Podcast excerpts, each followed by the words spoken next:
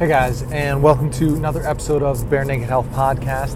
And today, uh, I want to talk about probably the biggest thing that you're not doing post workout uh, that you could to enhance your ability to recovery, gain size. I mean, whatever it is that you're looking for, uh, this is probably going to take care of pretty much any and all of that.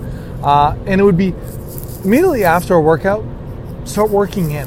Uh, and I've talked about working in before, uh, and, and, it's again, working out is really the expending of energy through movement. Working in is that cultivation of energy through movement. So this is something I love to do, and uh, something I talked to uh, Mike Salemi, who's been on the show before, and I know he'll uh, sprinkle in like in between, like during his workout, he'll do exercises like working out, then he'll do a work in exercise, and I think this is something fantastic to do as well. But hey, maybe you don't want to focus on one thing and the other, and that's fine. So another way I, I was thinking about this that I think would really work well, and I know uh, I, I've messed around with before and do enjoy, is working in after I've worked out. So getting your body jacked up to the nines, right? Uh, and now you need to start that recovery process because again, that still is number one. Like you have to be able to recover in between workouts. Uh, otherwise, why are you working out, right? You have to be able to get better for the next one. And what better way to do that than working in? So, getting everything to calm down. So, slowing your respiratory rate down, slowing your heart rate down, but still getting that pumping mechanism because you still want to drive really all the nutrition into those tissues. So, you still want that blood flowing, you still want the joint lubrication, uh, but not in a manner that's going to still be sapping your body of energy and making it tear itself down. No, here's things that you can do to help boost that growth hormone, boost that testosterone, which, yes, will be elevated slightly from a workout, but don't forget, those blood levels are then going to start to drop after about 45 minutes to an hour of working out.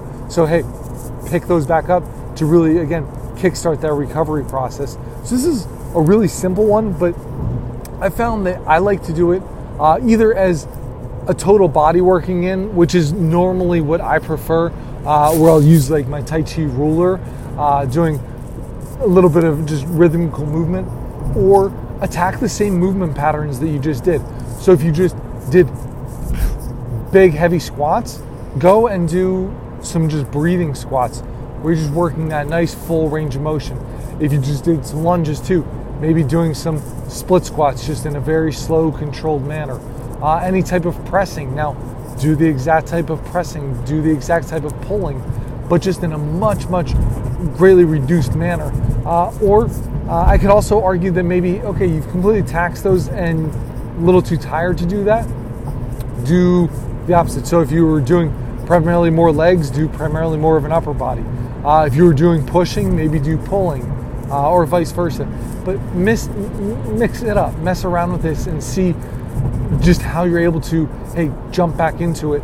Uh, and it doesn't have to be a long session. I think something five to ten minutes, uh, almost like using it as a cool down, but it's still to me different than a cool down because you're much more aware of your breathing. You're much more aware of just how the body's feeling, uh, and it still is that simple pumping mechanism because a, a warm up uh, is, is going to be still more of like really trying to go get them. Uh, this is going to be that cool down, but again, very sympathetic state. So you want to get that rest and digest going for the body. Uh, and hey, mess around with it, see what works best for you. Uh, plus, it will also help if you want, if you're somebody who then likes to immediately start getting some food in. I would still wait five, ten minutes, do some of the working in, but it's going to help prepare the body to accept all of that nutrition much better because the body sometimes is just so amped up, still in that fight or flight response that you take the food in, it really doesn't want to assimilate it, causes a little bit more GI distress. And that's why some people just have trouble eating immediately after a workout. Here, you prime your body to accept all of the um, glucose into the body, accept the amino acids, break it down, uh, replenish those glycogen stores, especially, so you're able to start that recovery process uh, from a food standpoint as well. But hey, that's all it is today. Hey, number one thing you're probably not doing after a workout would be working in. So give it a shot. Let me know what you think.